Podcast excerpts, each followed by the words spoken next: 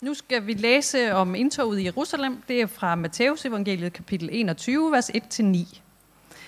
Da de nærmede sig Jerusalem og kom til Betfage ved Oliebjerget, sendte Jesus to disciple afsted og sagde til dem, Gå ind i landsbyen heroverfor, og I vil straks finde et æsel, som står bundet med sit føl. Løs dem og kom med dem. Og hvis nogen spørger om noget, skal I svare, Herren har brug for den, men vil straks sende dem tilbage. Det skete for, at det skulle opfyldes, som er talt ved profeten, der siger, Sig til Sions datter, se, din konge kommer til dig, sagt modig, ridende på et æsel og på et trækdyrs føl. Disciplerne gik hen og gjorde, som Jesus havde pålagt dem. De kom med æslet og følget og lagde deres kapper på dem, og han satte sig derpå. Den store folkeskar bredte deres kapper ud på vejen, andre skar grene af træerne og strøede dem på vejen. Og skarne, som gik foran ham, og de, der fulgte, fulgte efter, råbte, Hosianna, Davids søn, velsignet være han, som kommer i Herrens navn. Hosianna i det højeste.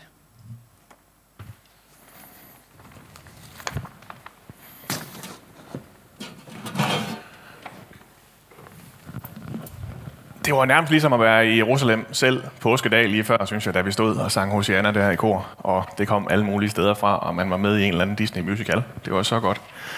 Øh, vi skal lige lidt længere tilbage her, og det er også der, teksten starter i dag. Øh, og jeg forestiller mig, at det har er foregået sådan cirka sådan noget i den her stil, da, da, da, da Jesus han ligesom ligger ud og, og efter dem, ikke også? Hey, jeg to derovre. Øh, åh, hvad du hedder. Øh, jeg har en meget, meget vigtig opgave til jer. Jeg har brug for, at I henter et æsel til mig. Og de her to unafgivende disciple, de har sådan stået sådan lidt, øh, vi plejer altså ikke at blive spurgt om noget, og, og Jesus kan godt se, at de ser lidt forvirret ud. Han tænker, at han må heller lige sådan udspecificere specificere opgaven. Jamen altså, det er jo det er et æsel, der står bundet, og øh, det har sit følge med, og så skal I løse det, og så skal I komme med det. Og hvis nogen der spørger, så siger I bare, at det er fordi, at Herren har brug for det, og så kører det der. Og jeg, jeg kan sådan nærmest se mig selv stå der som disciple, og sådan, sådan lidt, lidt tabe tråden undervejs. Og sådan, fordi så begynder samtalen at gå over i, hvordan man så finder vej, og så skal man til venstre i første sving, og til højre i andet sving.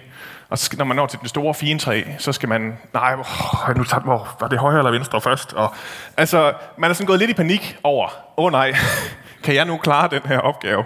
Jeg plejer altså ikke at blive spurgt om noget. Man kan godt fornemme stadigvæk, det var nok lidt idiotopgaven, man fik. Der var nok nogle andre, der skulle noget lidt vigtigere end det her.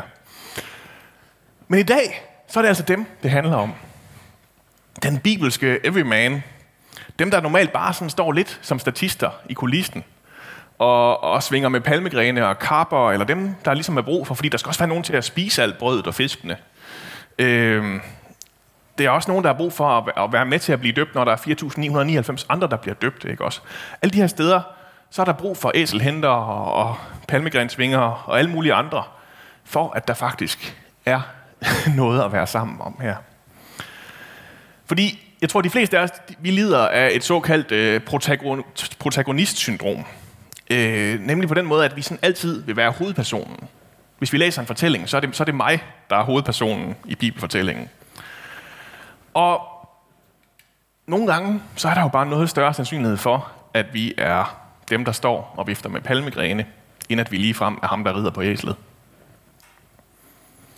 Og de gode nyheder i dag, det er, at der er brug for præcis lige sådan nogen som os.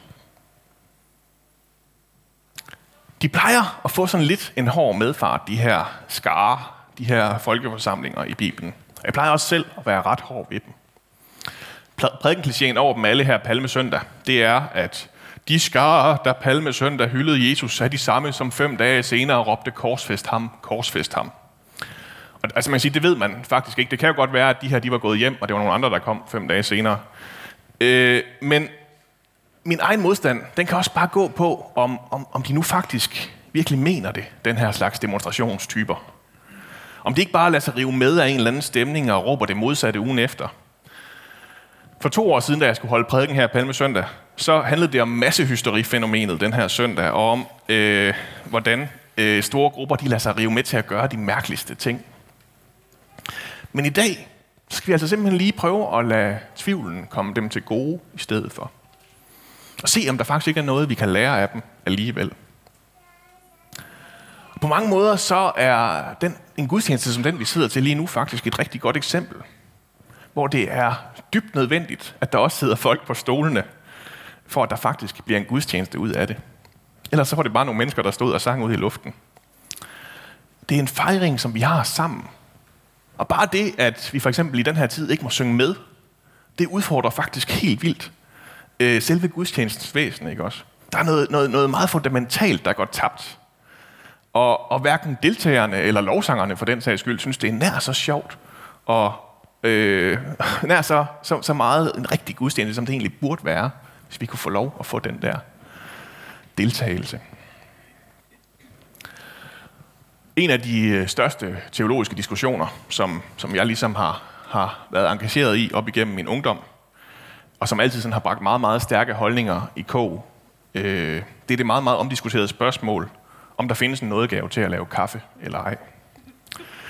Og øh, for dem af jer, der aldrig lige har siddet til sådan en møde, hvor det var det, man diskuterede, øh, så fungerer det sådan, at man nogle gange får noget undervisning om de bibelske nådegaver, altså det her med, at man får en, en evne fra Gud, som, øh, som, som Gud blæser sin ånd ind i, så den brænder igennem på en anden måde, og man har en helt anden energi i det på en eller anden måde. Og øh, så, så er der sådan nogle lister, ikke? også så går man nådegavelisten igennem i den undervisning, og så kan man godt se, at der er nogen, der sidder sådan lidt skuffet tilbage, og ikke synes, de sådan lige helt kunne vinge af ved nogle af de seje nådegaver. Og så plejer prædikanten at tale om, at der er jo også mange skjulte nådegaver. Og så sådan med lidt forskellig vægt, så siger de, at ja, og måske er der jo også en nådegave til at lave kaffe. Øh, og det passer sådan lige med, at når han siger det, så ved alle de gamle trofaste damer godt, at nu skal de ud og have kaffen klar, og så den kan komme ind sådan lige på sekundet, når prædikanten siger amen. Jeg tror, at der er en øh, nådegave til at få folk til at føle sig særlig velkomne. Og jeg tror, at der er en nådegave til at tage alt det arbejde, som der ikke rigtig er nogen andre, der gider. Men jeg tror ikke, der er en nådegave til at lave kaffe. Men jeg synes stadigvæk, at det er enormt vigtigt, at der er kaffe i kirken. Det er næsten lige så vigtigt, som at vi kan synge sammen. Øh, og så skal selvfølgelig også være alternativ dem, der ikke drikker kaffe og sådan noget. Øh, øh, og jeg er enormt taknemmelig for de mennesker, der trofast laver den søndag efter søndag her i huset. Så nogen kunne vi virkelig godt bruge endnu flere af hele tiden. Og på samme måde, så er det med de her disciple, at de ikke ligefrem fik den mest sindsoprivende opgave her. De skulle bare ud og hente et æsel. Men så er det helt nødvendigt, at vi er klar til at være bipersoner i den her fortælling, som Gud har gang i. Fordi selvfølgelig kan man holde en gudstjeneste uden kaffe. Man kunne også godt have lavet et indtog i Jerusalem uden æsel, sikkert, hvis det skulle have været. Men hver især, så er æselhenterne og kaffebryggerne tro imod det, som Gud kalder dem til. Det, de har set behovet for, det de oplever, at Jesus beder dem om at gøre. Og selv Jesus, han gør faktisk det samme. Det er det samme måde, han viser os, hvordan vi er mennesker på den her jord. I øh, Filipperbrevshymnen, som øh, også ligger som en tekst den her søndag, så tales det om, hvordan at ham, der selv var Gud, gav afkald på det og tog en tjeners skikkelse på. Så det er mit håb for den her påske. At vi må finde ud af at tage et tredje et skridt tilbage fra vores behov for hele tiden at være i centrum. Og give os selv lov til at være bipersoner i den helt store fortælling. Stadig fuldstændig uundværlige bipersoner – og der skal stadig hentes æsler og viftes med palmegrene og brygges kaffe og alt muligt andet, som Jesus har brug for, at du gør. Og hvis vi træder et skridt tilbage, så er der en chance for, at Jesus får lov til at være i centrum den her påske.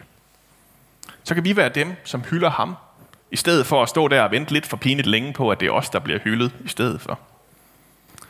Så kan vi faktisk stå der og råbe med på alle de der mærkelige ord, de står og siger, så begynder vi stille og roligt at forstå, hvad det betyder, når vi snakker, når, når de står her og råber, velsignet være han, som kommer i Herrens navn.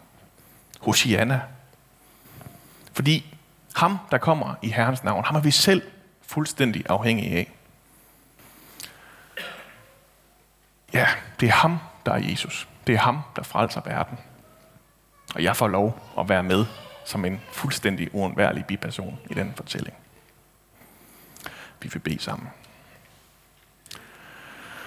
Far, tak fordi, at øh, dig der var Gud, at du selv gav afkald på det og tog en tjenerskikkelse på.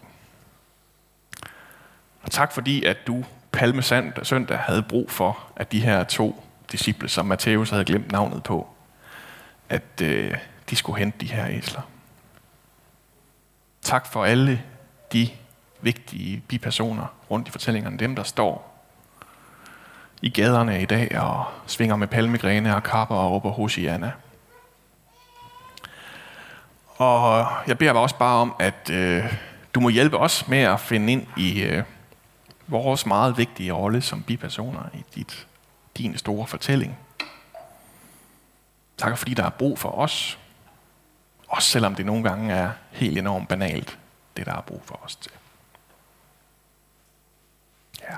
Hvor vi bare kunne træde ind i påsken og opleve, at øh, du bringer nyt liv. Amen.